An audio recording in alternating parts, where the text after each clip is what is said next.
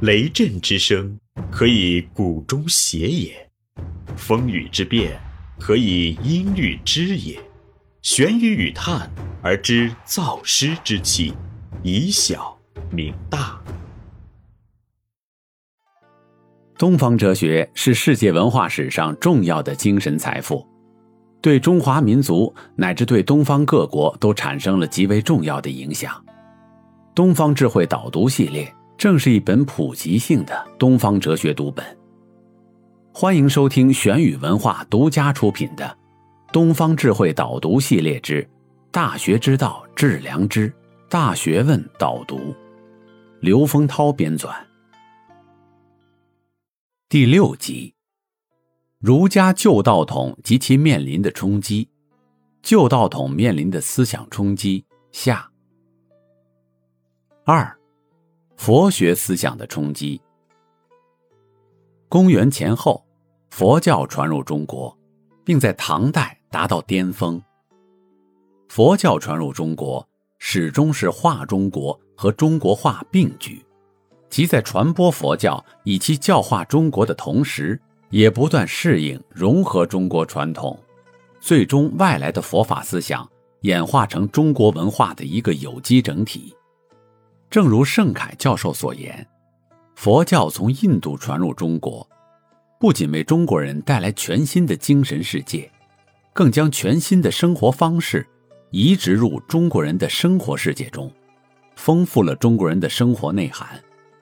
同时，为中国社会提供全新的动力与影响力，影响着中国人的政治、经济、慈善、公益、社会生活等。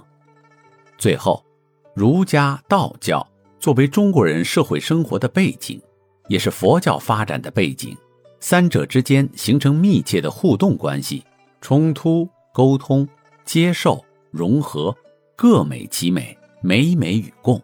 共同为中国人的思考与行为提供资源。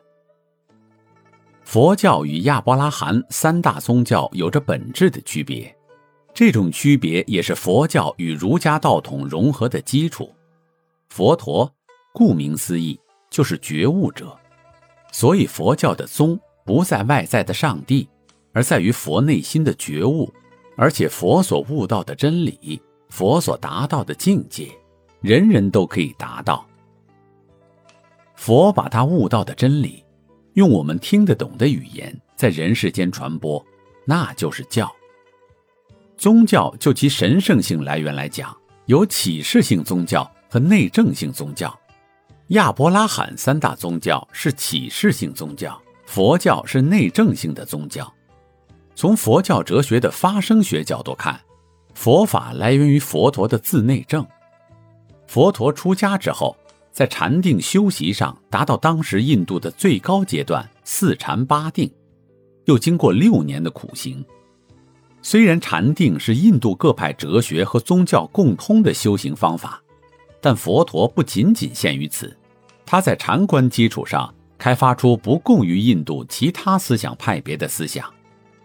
婆罗门教的哲学基础是犯我合一，而佛教的哲学基础。是缘起性空的真理，佛学来源于觉悟，最后归宿于觉悟，在人间传播的经教都是用语言文字对悟境的描述，以及提示人们如何去达到这个悟境，所以觉悟是最根本的。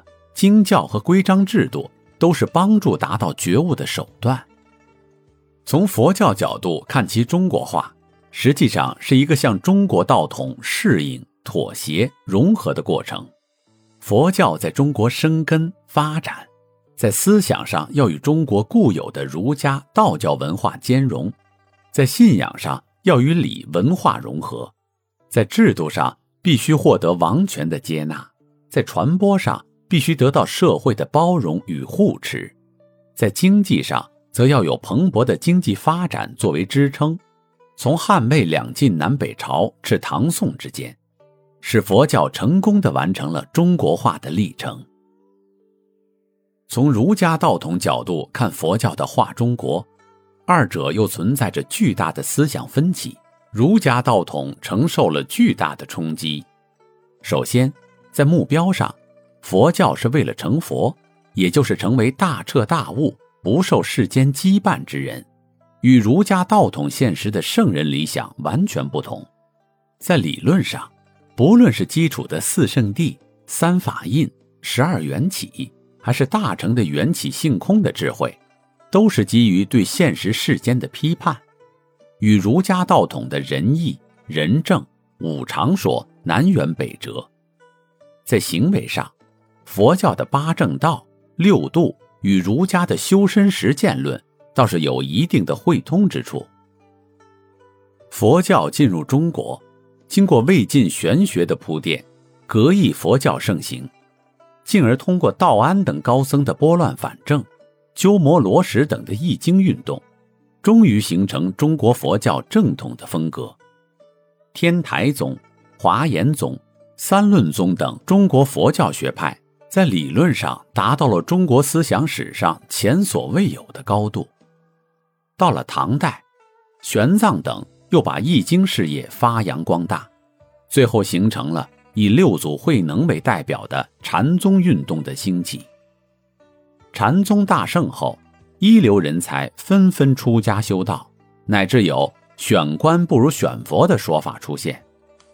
佛法深邃系统的义理体系和高妙的修道思想，深深地吸引了大批儒生改宗学佛。如果说魏晋玄学，是由外及内的冲击了儒家道统，那佛学就是完全是在根本的理论深处颠覆了儒家思想的权威性，这刺激了韩愈、李敖等大儒，他们立足于儒家本位，吸纳佛学与道家的营养，开始重振衰微的儒家道统。这里是玄宇文化东方智慧导读系列之《大学之道，致良知》。大学问导读，感谢您的收听。